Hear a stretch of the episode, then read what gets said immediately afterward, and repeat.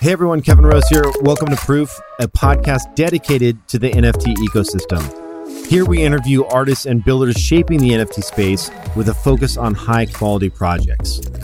Now, the episode you're listening to now was actually first released on my other podcast, Modern Finance. But as we decided to kick off this show, we wanted to re release my previous NFT episodes here so that this feed represents all of the NFT content that I've created.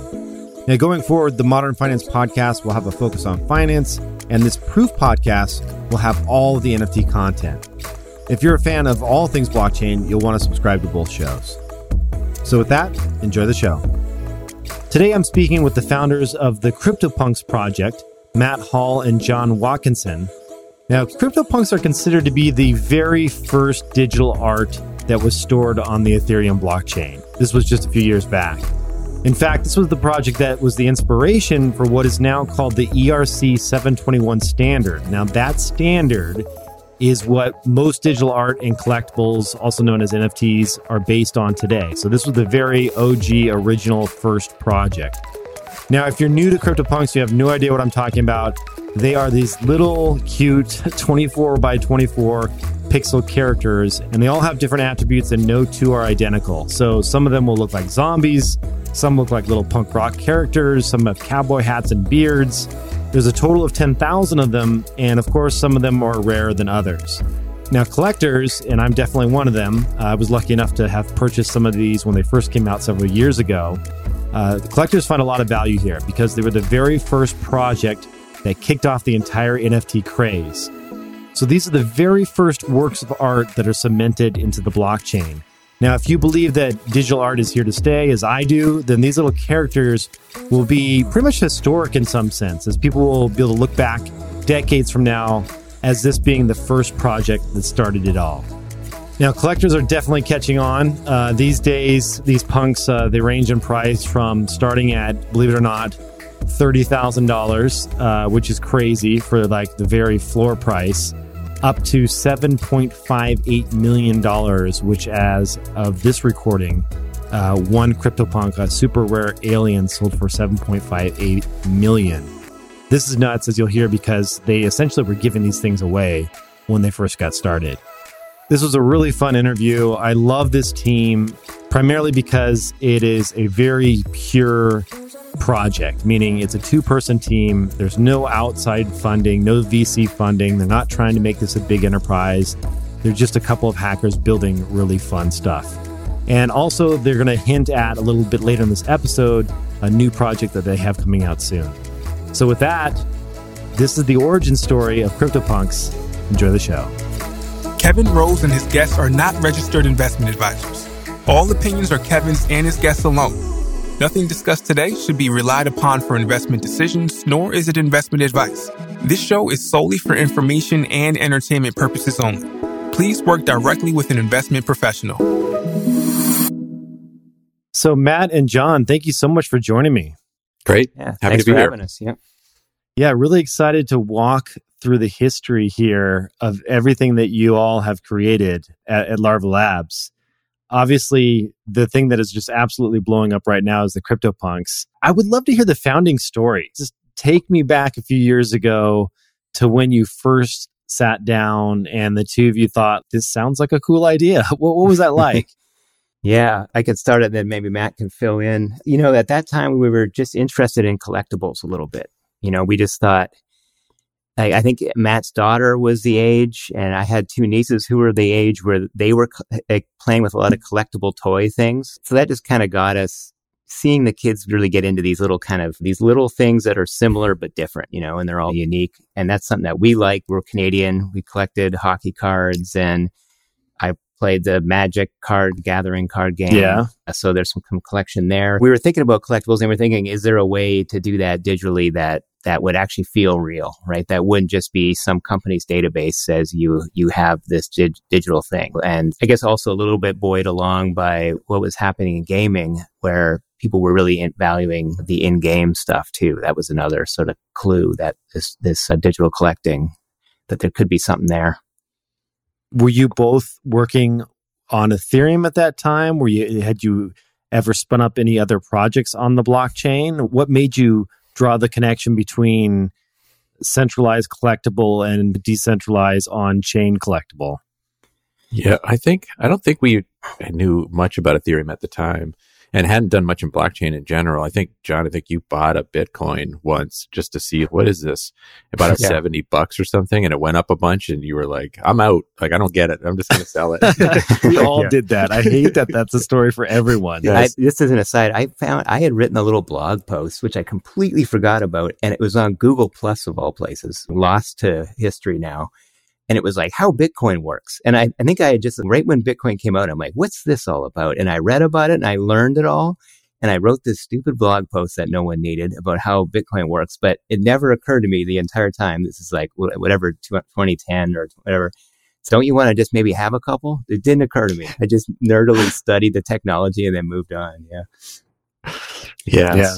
I think so. Back then, we were mainly doing apps for phones and stuff, which is what we started. That was how we started the company. So we were thinking like, oh, could there be a collectibles app basically where you get one or two of these things a day, and then you have a little collection. You you trade with your friends, which is kind of a fun idea. But as we were kicking it around, we're like, it's a little unsatisfying though, in that you don't really know how rare these things are or how many there are, and you just have to take our word for it. And as John said back in the hockey card collecting days, I squirreled away this collection that I thought was so valuable because it had all these rookie cards for players and stuff. And then I found out 10 years later, oh no, they printed millions of those things. You know what I mean? They're not even worth the cardboard they're on, basically. So how is this not going to be that? How is this not going to feel the same as that? So that's when we looked into Ethereum a bit and found out like, oh yeah, this, this actually solves this problem. Like this is something that Ethereum can actually do. And with it all being in the digital realm, then it becomes this little kind of perfect system, basically. I don't even know. I'm trying to remember back when I was playing with Ethereum in the early days. How did you think this could be put on chain? Because at the time, there's not really any way to store anything of any significant size, right? So I guess that's the advantage of having a, a 24 by 24 little hash of an icon. Talk to me, talk, walk me through that process. Yeah, and that was all part of our exploration. Was you know, at that time there was tons of coins being made, right? Altcoins, altcoins as they were called, and so we were looking at the code for that for the standard ERC20, the altcoin contract, and we were saying, oh yeah, I think we can change this to make it refer to unique items as opposed to just a fungible coin. And, but then, yeah, then we hit that question of like, all right, but wait, how would we act? Could we actually store this stuff in there? We were already poking around with these little, I was making these little, this little generator of these little 8 bit characters. So we thought like, oh, maybe we can get them in there. And so we were exploring the idea of, yeah, can we actually store all these on chain and obviously do all the ownership stuff convert ERC20 into some new thing. Yeah, and we ended up actually not doing like not actually storing the CryptoPunks on there. What what we did instead, which I think has still become a standard thing since then, is it's enough to refer to the image to the images and refer to it in a way that can be proven that's what this links to. So that's where we took a cryptographic hash of the overall image and put that in the contract. So it's like this refers to that. In hindsight, right. we could have done it, but it would have been relatively expensive even then to store all that data in there. And, and we were looking at this as an experiment. So we were, we said, there's no point doing all that. This is a way to, to link that. We, that was still a big question. Will people accept this if it's just linked to the image or does it somehow actually need to be stored in there? Yeah. So what is it, what exactly is stored in the, so in the contract and I apologize for not having read this through, but I, I love to break it down to listeners as well. Are you storing a hash of all of them, uh, just like one single hash, or a hash of each individual one that was created? It's a hash of the composite image, so it's all ten thousand. Okay, and one hash. Yeah, and there's like when we were working on this, we were we're, there's kind of two aspects to it. There's a technical aspect. Do you need? Is it important to be able to access that data on the blockchain, that image data, like on from one perspective because the image could be lost. And so at least we know the blockchain has it. Or would another contract want to do something with that image data? And both of those things seemed like pretty unlikely. Like if this image was widely available, like if the CryptoPunks become popular, then the image is everywhere. So you don't really need it on the blockchain. But then the other side is, is it psychologically sufficient? Does it feel right. like you own it? Is it important that the image is in there to make you feel like you own it? And that was really why we were mainly trying to get the image data in there because we felt like maybe that was important. And, and it turned out that linkage with the hash was enough. And it was like how most, I think most contracts do it. There's other examples now that don't do it that way, but for the start, at least for the early NFTs, almost everybody did that because everybody was like, yeah, that's good enough. I can prove that image is what we're dealing with here in the contract. That's fine. Can you explain to people what a hash actually is? Yeah. You so want you go ahead, John?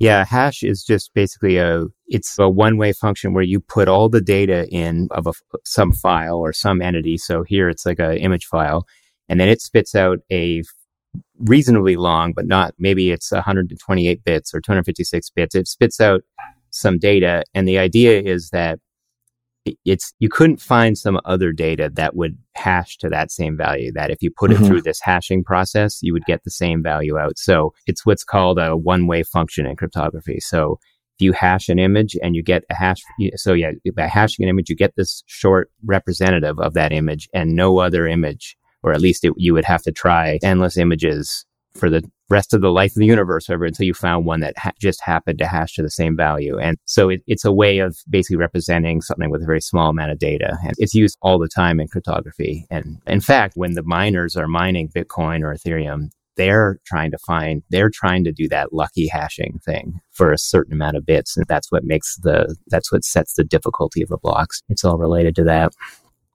Gotcha. And, and so you came together and said, okay, we think we can do this got it figured out. We're going to hack a ERC20 standard and make something a little bit different that hasn't been done before.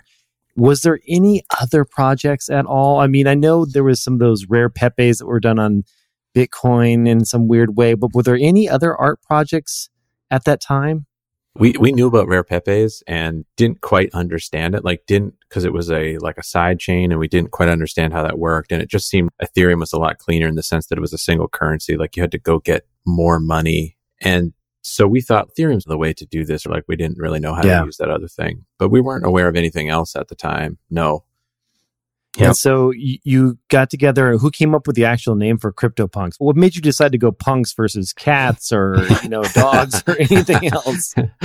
Yeah, it seemed it just seemed right for the culture of of what we were entering into. It's this whole obviously, yeah, this, especially at that time, but even to this day, the crypto space and the blockchain space is punky, and people think of themselves as counterculture in that space. So just felt right, you know, and that it was like, yeah, you're a crypto punk. You're. Were you guys into punk rock at all when you were younger or no?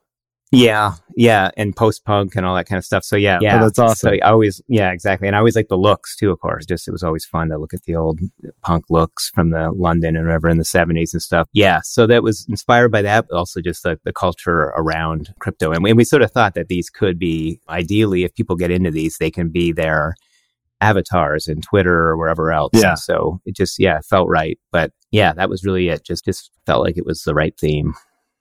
So you come up with punks, you've got these little 8 bit characters you're starting to design. At this point, you're like, okay, we're going to make a certain number of them. You landed on 10,000. Any particular reason for 10,000 or just sounded like a good number?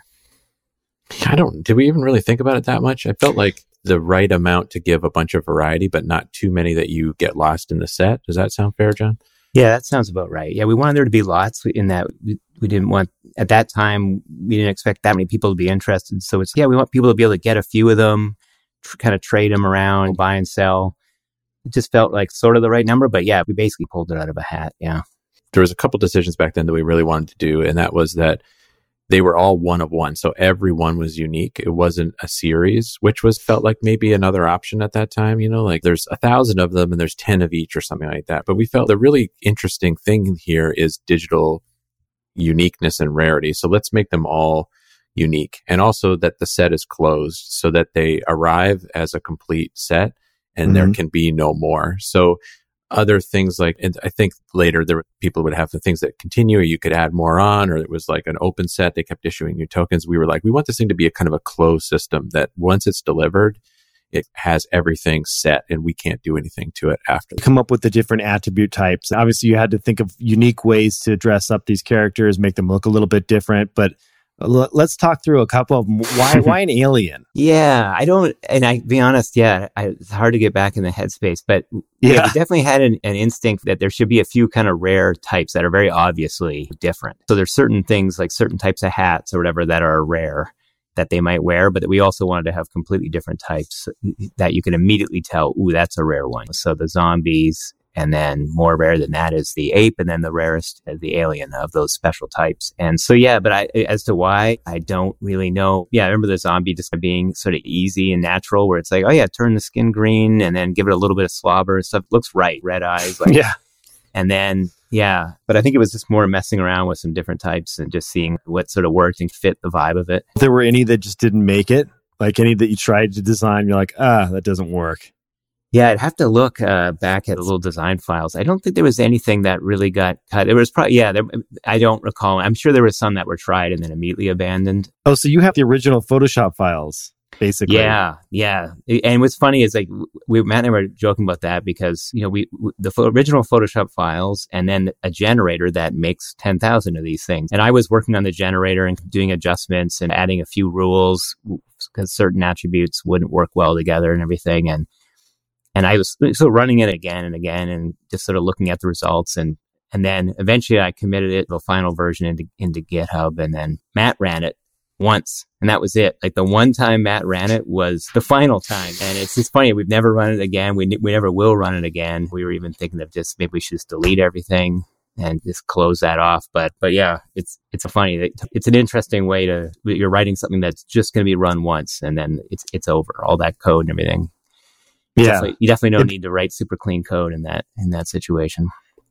It'd be really curious to see if there was, if you go back through those files, if there were any types of traits or attributes that you just ended up not using. I don't know if that was the case or if you recall any, but that would be fun just to, as at this, at some point, I believe, I haven't told you this yet to you guys, and I'm sure you probably start to, are starting to believe it too. It's like I, I, a decade from now, or maybe even less, these are going to be considered uh, they already are considered fine art and and and are really an anchor in a, a place in history where the, it was the very first of their kind. It's it's historic in some sense. Yeah, and it's funny to think back because at the time we were like, hey, we got to get this blog post out, you know, like we can't be working on this forever. We're not thinking like, yes, hold on though, friend, hold on, because when we're discussing it in the context of art history, we should spend a little more time on right. the orange yeah. chair. You know what I mean? Right. yeah. And what Matt's referring there to is, you know, this really was, we, we were doing mobile development, we were doing some contract work, and we really just had some time in between projects and this was really just an experiment to us. You know, it's like, let's just try this. This is kind of fun. And we're, that was sort of always our thing. Like worst case scenario, kind of an in- interesting blog post about, oh, how we made this thing and, and how we wrote the Ethereum contract and everything. And part of that now maybe benefits it that it has a sort of like a, a, kind of an indie vibe to it of just like, oh yeah, just back when the stakes were low, this thing just got made and not everything was like overthought or like productized to the max. Right. It was, yeah. So I think that there's things that I would change maybe like about little details, but overall, maybe it's better that it's just, just kind of indie and it is what it is. Yeah. Yeah, I agree with that 100%. Like when I look at, at some of these, and I've shown friends that are out of the loop, completely out of the loop, and I'm sure you've been there a thousand times where you show somebody and they just don't get it. And you're like, no, you don't understand. It's so bad. It's good. It is not bad in a horrible way, but in a, just a, like a simple, plain, like very honest kind of way. You know, it's it's pretty special in that, like that. I, am curious, what of the different a- attributes that you had created, do you have any personal favorites? Yeah, I do, but I don't know if I want to review. Yeah, it. right. Yeah, this is one of these things it? where yeah, I know because then it's oh those guys like those. We gotta yeah. make sure you hold on to those. Yeah, yeah, but there's yeah for sure for sure there's some favorites. Like, you got to uh, throw one out there, or yeah. maybe a second favorite. Like it's, yeah. I'm, I'm curious. We, yeah, Matt, I, I would one. say that, yeah, oddly, like my favorites are the most common, weirdly. So, like, my usual notions of value are almost like inverted from the from the rarity perspective. Like I like a lot of the mohawks and the cigarettes and like the really punky ones, but those are yeah. like fairly common. But when I see one of those, I'm like, yeah, that's awesome. But then like the, everybody who's into the really rare stuff is like, what are you talking about? But yeah, I like yeah, I like cigarettes, mohawks. Uh, so 3D glasses are good. The VR goggles are one of my favorites. Stuff like that was that. ahead of its time, also right there. What about the mask? yeah, oh my god, mask. that's right. Yeah, so weird. Was, yeah, that was freaky. Um, yeah. A favorite of mine that is not well liked by the overall community is the uh, the frumpy hair on the female frumpy hair, and I always liked it because I thought it looked kind of 60s. I don't know why I called it frumpy hair. That's a bad choice. I should have called it like the bob or like the blonde or yeah brunette bob or something like that. But I always liked that hair, and it was, especially with when combined with certain other attributes, it just looks like a cool 60s look. But I, yeah, it's I always, I always that's always getting uh, spoken badly about in the in the punks discord. So I'm like, all right, but I still got some. I got a few of those, so I'm happy. yeah, it's funny. Somebody came in. I remember in the chat last year, sometime like, why are they making new punks? And they're like, people are like, they're not making new punks. What are you talking about? No, they got the mask. They got the they got the pandemic mask, and they were like, "No, it's been there the whole time. Go look at the original image." And, and that's back to that whole thing. You could prove that's the image, and then everyone's, "Whoa, that's actually way weirder." Yeah, why are they in there? I, am a big fan of the beanie, the, the oh, yeah. propeller hat. I, mm. I think that is so absurd. It is just in certain combinations, it is epic. It's just like a, a, a, beanie on a zombie or something. Like that's, that's I think, so good. Yeah. And I think we have Google to uh, thank for that because we do a lot of work with Google and they, a famous thing there that new employees oh, yeah. get a beanie. yeah. And so I think, I don't know, that was just in the front of our mind because we would go there and we'd see these, these grown adults walking around with these beanies on and it just, uh, oh yeah. My yeah. first day at Google, I had a, I had one of these little spinner hats that I wore around proudly. oh, yeah. now the choker you can't really see though. That's the hard one, huh? Even though it's super rare, forty eight uh, yeah. in total. That's that's a, what do you th- what are your thoughts there? Yeah, yeah, it's an example of one that kind of didn't work in that it was supposed to be this sort of black choker, which that is like a kind of a punky thing to wear.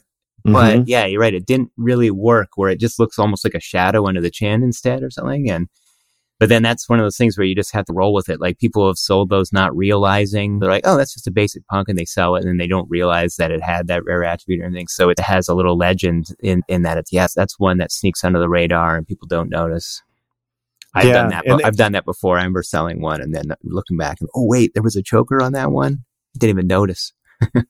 yeah. The the other rare attributes are the number or sorry, the number of attributes that a punk can have. So there's only eight with zero attributes, and there's only one with seven. The one right. with seven is epic, by the way. Who, who Danny owns that, or Danny? Yeah, yeah, Danny, and he spent quite a bit on that fairly early on. I can't remember exactly when, but it felt like whoa. And you know, honestly, at first, we didn't even think about number of attributes as a thing, and it was the people who really got into it early started tracking them and were like, actually, this is like a whole thing. This is super rare. This seven attribute punk is a rare type of punk. And we were like, oh yeah, like we actually hadn't thought of it that way. But then based on what they were saying, we started adding those stats into the site and everything like that and tracking it and everything. Yeah, I kind of yeah. love that about it. That it that, that we we didn't think of that at all. It didn't occur to us when we were, and so it was fun. Uh, yeah, I didn't even think that. yeah, of course there'll be ones that have no attributes because there's a certain chance that it just skips the hair or skips the glasses and everything, and so there's a small chance that they'll all come out negative and you just get nothing. And, and of course that can only happen so many times too, because once, once there's a punk exactly like that, then it's not going to make another one because we had that check to prevent any duplicates. So yeah, it's really cool that the kind of the community glommed onto that. And now that's definitely part of it. You know, there's been some of those zero attribute. Yeah, that, that seven attribute one hasn't sold, but some speculate that maybe even should be the most valuable. Who knows? Yeah. And then there have been some zero attributes that have sold for quite big price tags. Yeah. Yeah. I'm looking right now. There is one currently for sale, a zero attribute for $10.78 million is the asking price. Pretty crazy. Cheapest available. Yeah. I was, I really don't know when I was turned on to the punks. I'm, I'm I think pretty early on because I, I was able to get 10 of them. I'm pretty sure I bought them in the secondary. You launched all these for free. Is that not correct? Yeah. yeah. Yeah. They were, and we kept, we kept a thousand and we gave 9,000 out for just like gas fees, which at that point was 10 to 25 cents. Some people spent a dollar and we, we were like, whoa, you're crazy. But they were like, wanted to make sure they got them. So yeah, but basically free. How did you launch them? Did you just post something on Twitter or what? Yeah, no, I just went and looked this up. We posted it to like the R Ethereum subreddit and it was just like we just got nothing off of it. We made this whole thing. We posted, we made the site for it and everything. We posted it. And I looked, I just looked it up the other day and there was like 18 upvotes and a couple people were like, oh, like it was in the, in the peak of ICO mania. So people were just, that was what everyone was focused on. And so they just, I don't know, that people just weren't up for experiments on Ethereum or they weren't interested in the way it looked or I'm not sure what it was, but it, it really didn't resonate in, in that those first few days.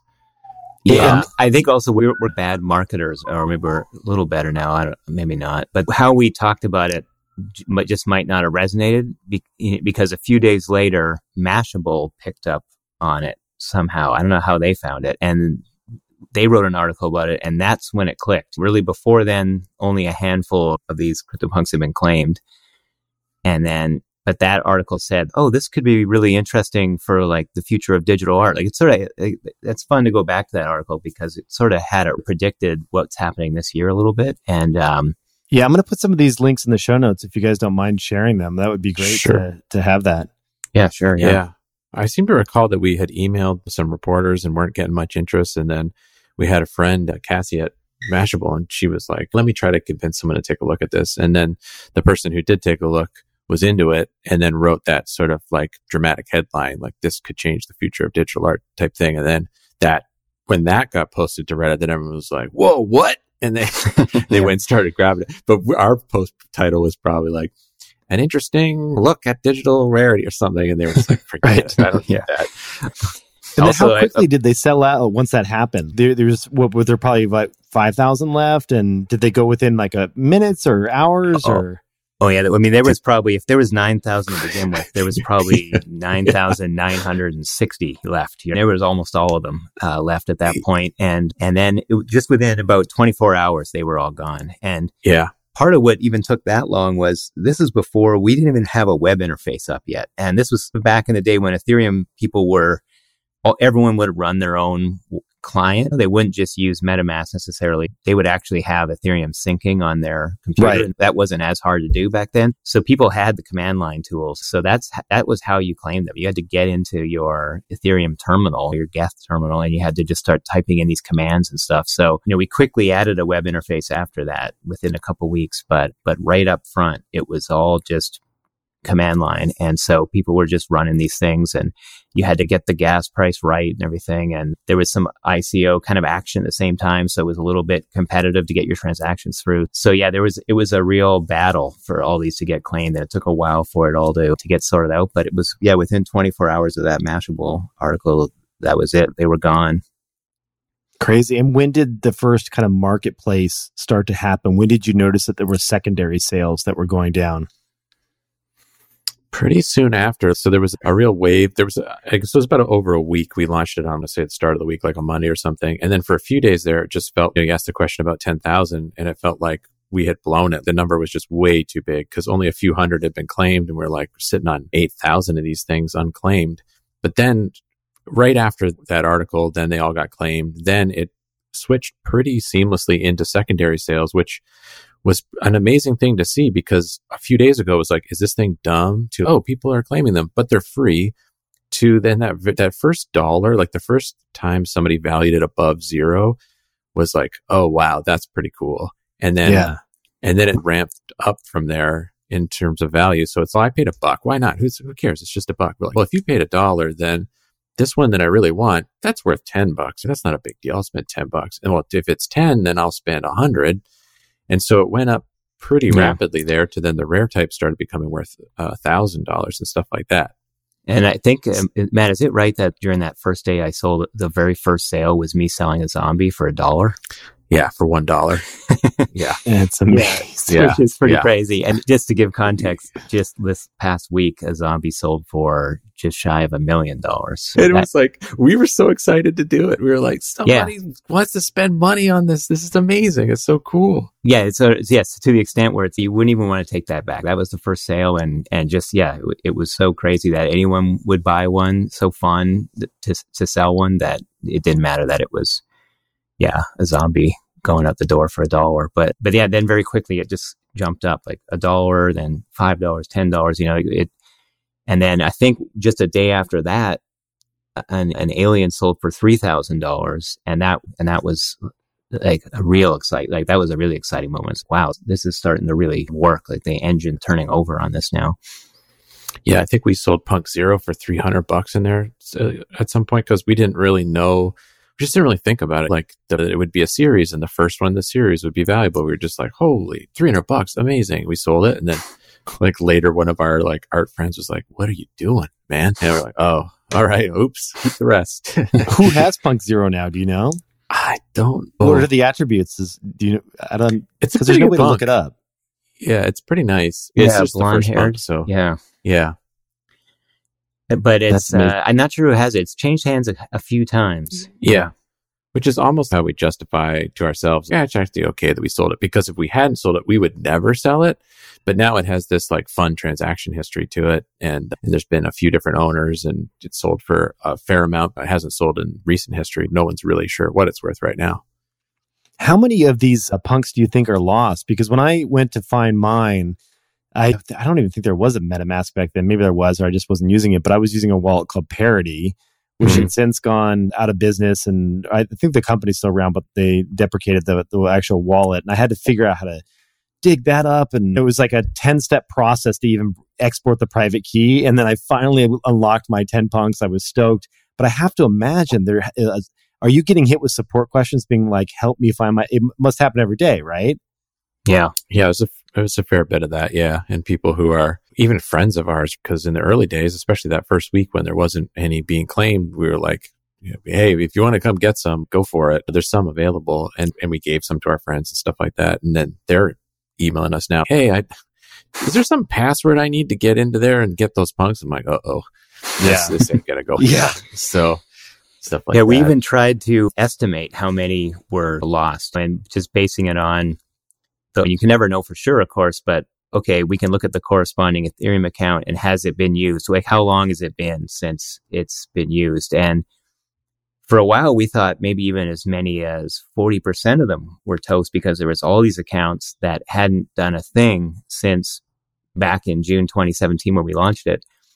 But it's a little, I think it might be a little less than that now because we've seen some of these big old accounts have woken up now that it's become a, a mainstream thing. But I would say it might be 20%, it might be 30%. It's hard to know for sure, but th- I think a decent Wow. amount of them are lost. Yeah. It's basically the same story we all have with Bitcoin. You, we were Mhm. talking earlier about that. I, I have a, a wallet address that I tweeted out so many years ago when it was just getting off the ground. And I think Bitcoins were, I mean, it wasn't at the floor, but I, I think they were around 10 bucks a coin or something like that. And, you know, I, I said, Hey, I'm just testing out this Bitcoin things. People send me some coins and, and they did. And now it, you know, has several Bitcoins sitting there and I have no clue where any of that but I can look it up on the, the every time I look it up, I'm like, you got to be kidding me. There's over a hundred thousand dollars sitting there that I have no access to. So I'm sure that's the case here uh, as well. This is so cool. I, things have really ramped up and and gone crazy since then. We should mention a couple.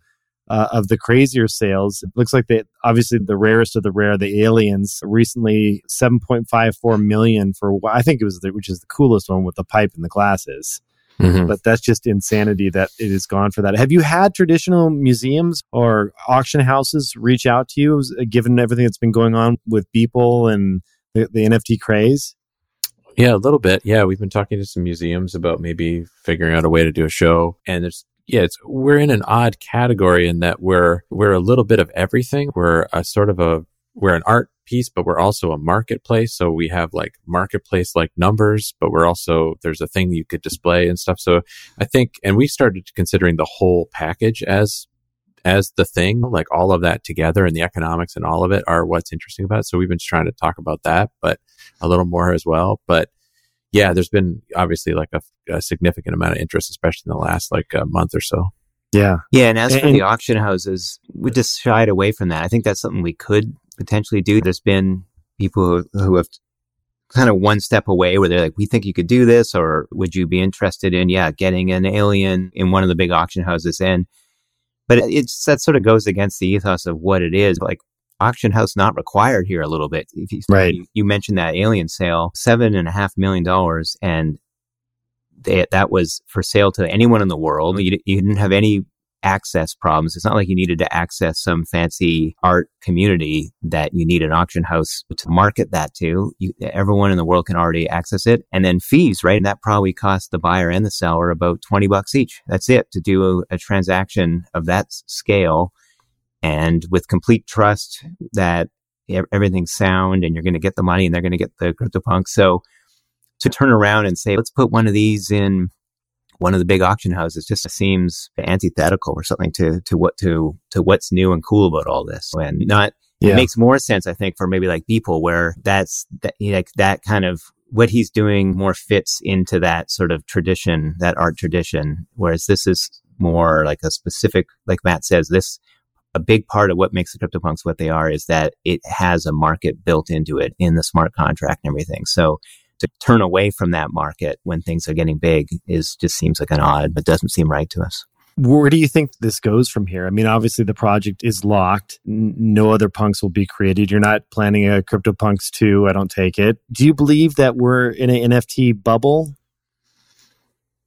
I don't know. That's a hard question to to uh, answer. Nobody also nobody wants to say yeah, but it's it's tough because it's hard for even for us to have perspective because we've been doing this for years and it's been a small thing with a small audience, a small but devoted community and some value there, things you could get your head around. And then just in the last two months, it's gotten so crazy. And we always, our, our thoughts about this kind of hardened over the years where we started to become true believers, where we thought this is actually pretty cool. This is a thing that it, you have a real feeling of ownership, like digital things that you can own is a big deal. We, we get it. So long term, we felt like we were going to get here. It's just happened in such a short period of time that I'm not sure if we just caught up to where this makes sense now for a lot of people. And here mm-hmm. we are, or if people have gotten a little ahead of themselves. Like I just we really don't know.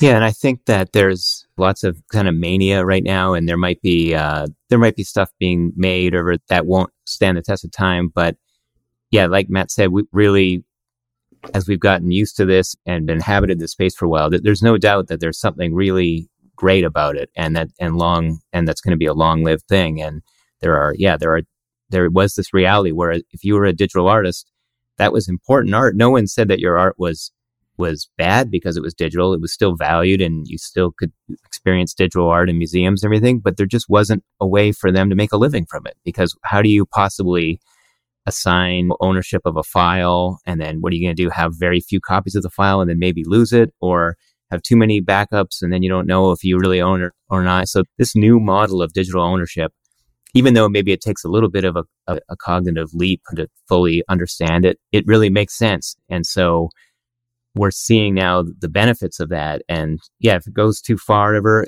that's okay. I think the long term is still very bright for it and it will indelibly change the art market and the collectible market. Like that, there's something real at the core of it, no matter how buzzy it gets.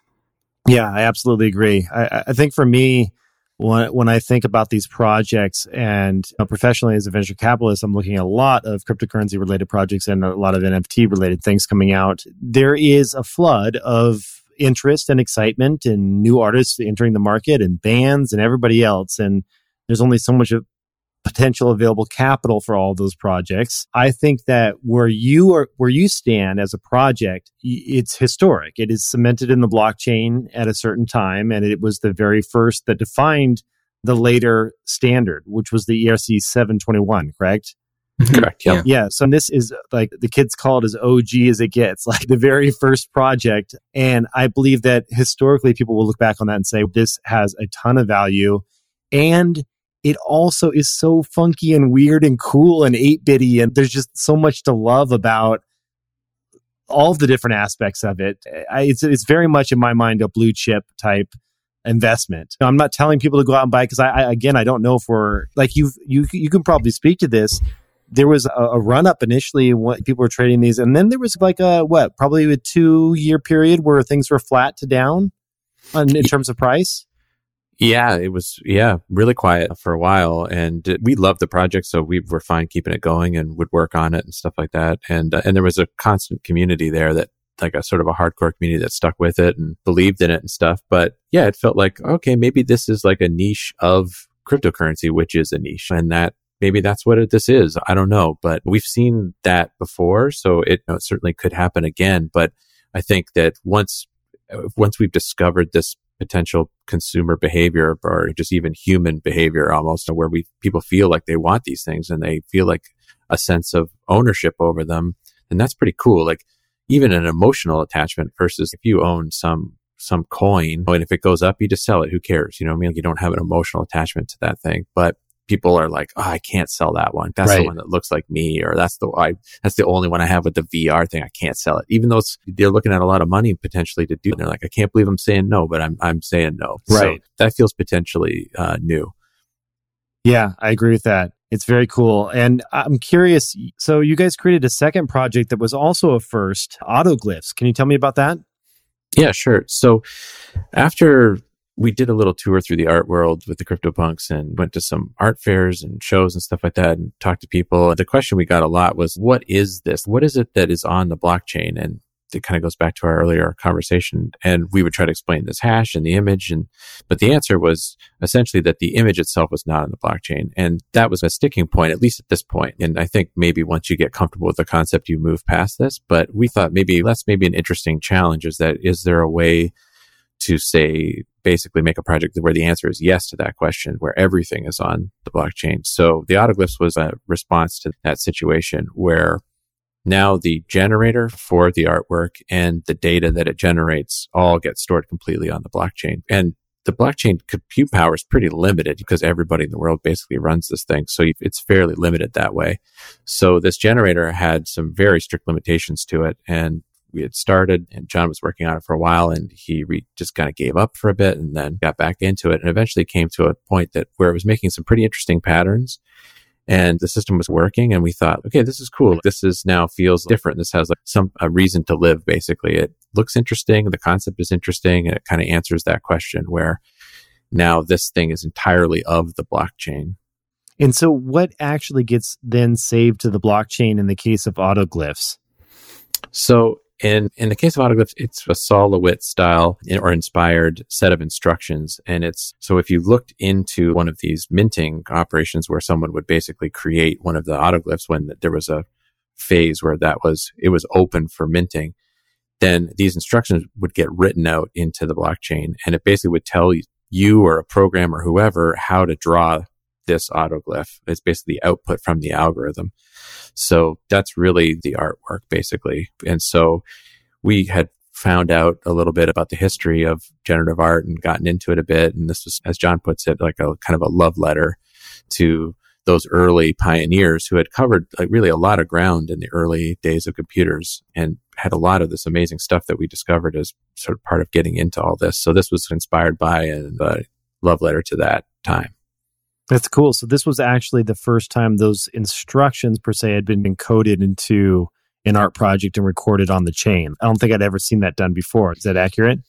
Yeah, I think so. As far as we know, yeah. And it was basically because we had been out there talking about this whole like art on the blockchain thing. And then people would say, what is on the blockchain? And then we're like, well, it would be nice to answer everything to that question. Also acknowledging to ourselves that we weren't sure how many hardcore generative art fans there were out there. So we thought maybe the appeal of the project would be a little less. So we made this number of them that we made much smaller than the CryptoPunks. We made 512 of the autoglyphs and we thought this would be a thing that like sort of art, real art people or it'd be kind of a niche thing that people get into who knew about this. And so that's how we intended it was like a, like a proof of concept for this kind of art, basically.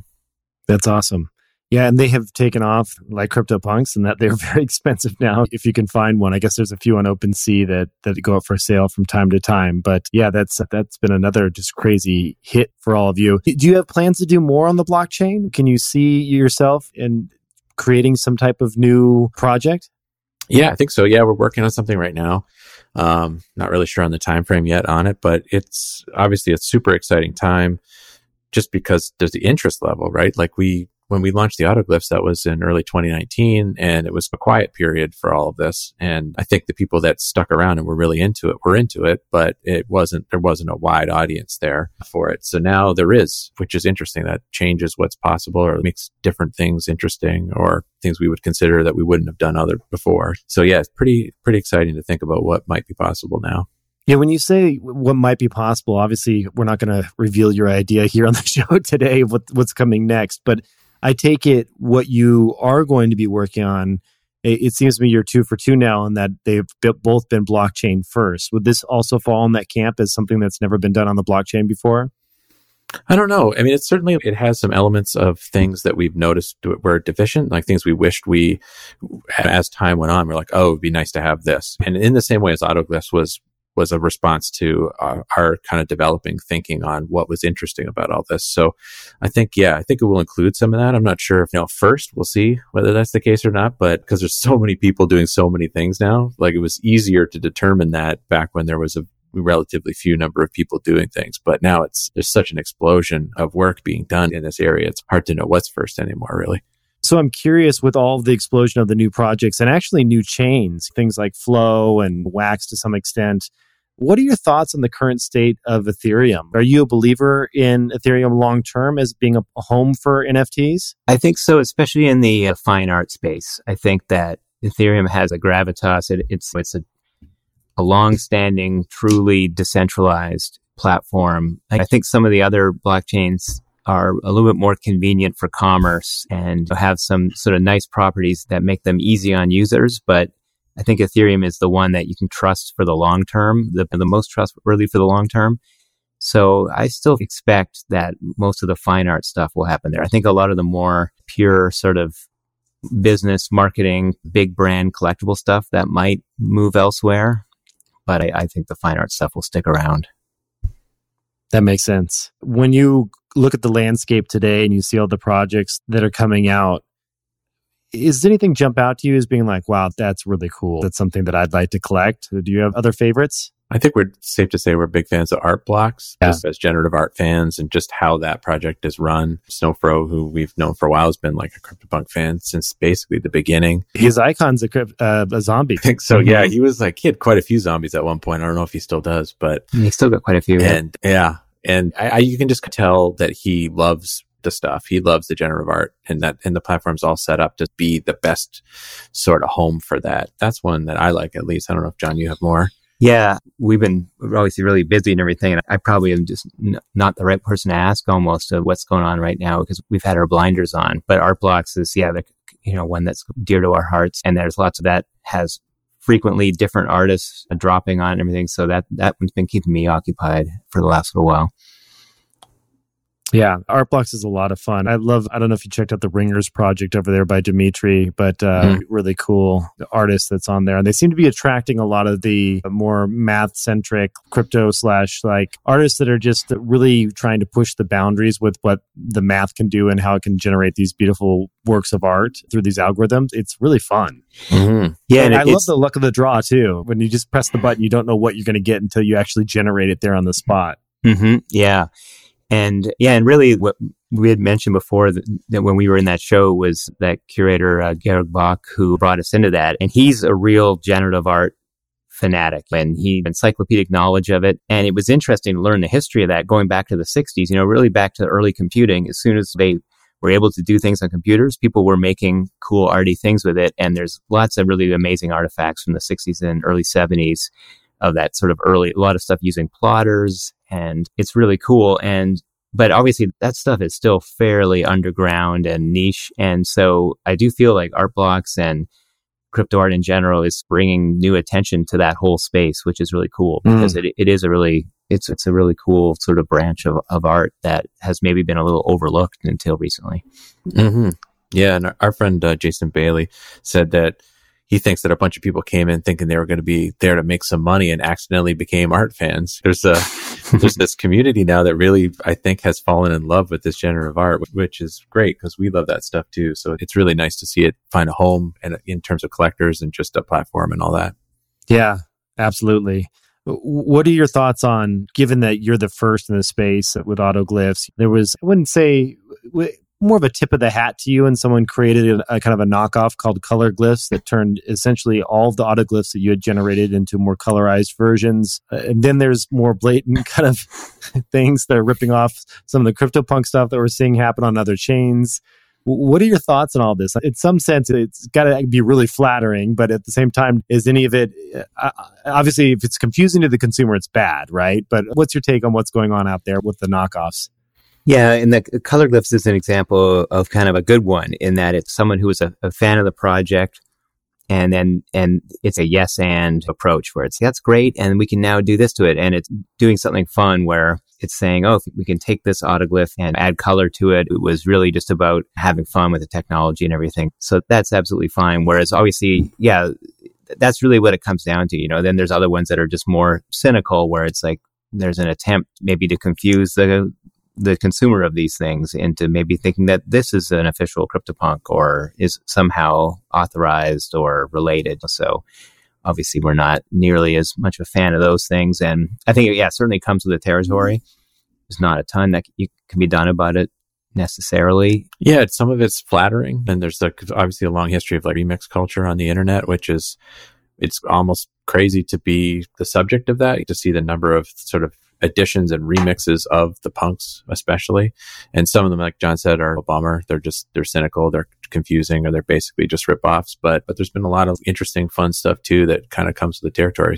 It's a really challenging question because I've been through this myself. When I'm digging its heyday in 2004 through like 2010, it was like, that we got all these clones and some of them mm-hmm. would say Digg something else. They'd have our, our word in there and if you talk to a trademark attorney, they'll tell you if you don't defend your mark, meaning that you don't ask them to take it down, you can lose your mark. And so then mm-hmm. that means it just becomes Kleenex. It's just like a general purpose can be applied to everything. Now, I think Kleenex does have their mark now, but you know what I'm saying? It, it, you can lose your actual trademark around that to where it's universal and everyone can then exploit it and use it in any fashion. So how do you f- handle the ownership side of things. If someone owns an autoglyph or someone owns a punk, can they put it on a t-shirt? Can they sell those t-shirts? How, what are your thoughts on that? Yeah, and we try to be we try to be pretty generous with that, and that's a lot of this stuff now is getting obviously in the last few weeks and months have become everything. The stakes are much higher and all that. So we're getting like a lot of this stuff buttoned up finally. But yeah, we've always tried to be pretty generous about that. So yeah, if you own a CryptoPunk, you can put it on a shirt and you can do certain things with it that are try to respect that remix culture. And that's partly why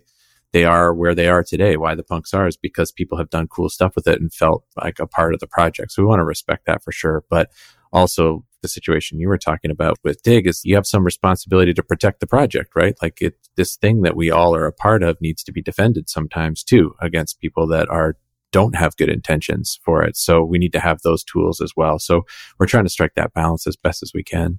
Yeah, it's it's it's tough because in some sense, okay, I own this zombie. I love it. It'd be cool. I want to put on a shirt. Be cool if I could even sell the shirts. But at the same time, if I can sell the shirts, then can anyone else sell the shirts? In which case, then I'm there's right. no because because there's no real way to transfer copyright or ownership in that is like it's not embedded in that actual ERC uh, token, right? No.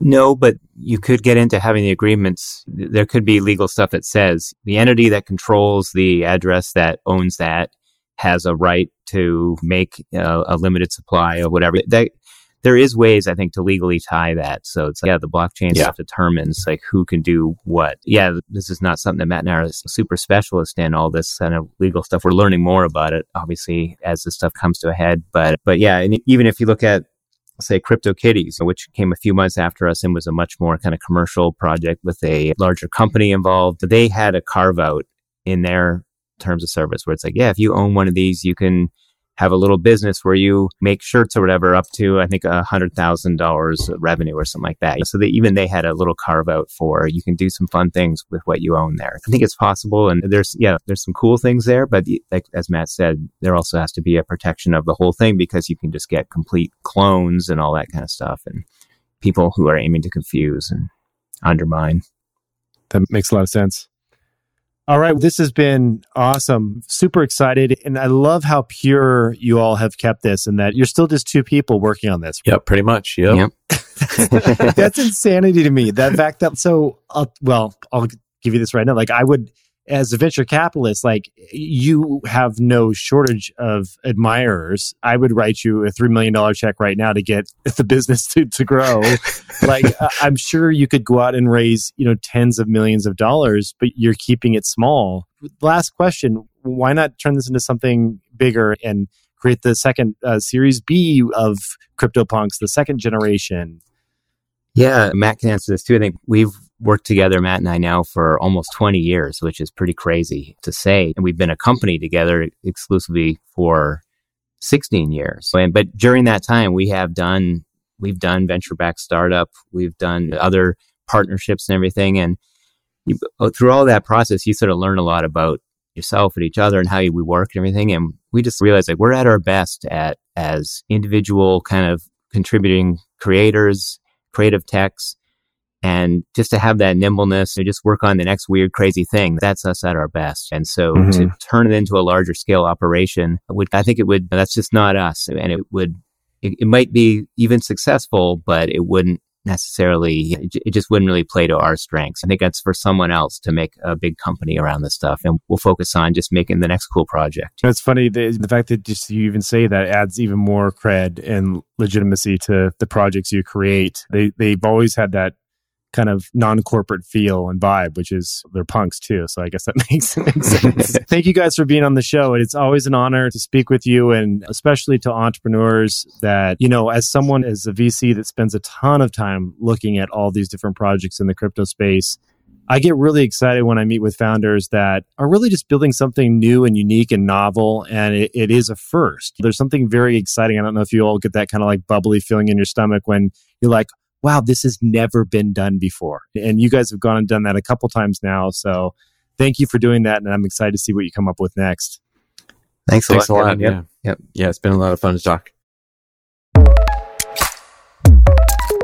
All right, that's it for this episode. It was a really fun interview. I want to thank our guests for coming on again. And of course, if you want all of the links and show notes, head on over to our brand new website, modern.finance and you will find all that information there. And of course, if you thought this was cool, you know anybody that's getting into NFTs, make sure to share it around uh, with your friends that you think would enjoy the episode. And you can also go to the website and click on reviews at the very top there and give us a five star review.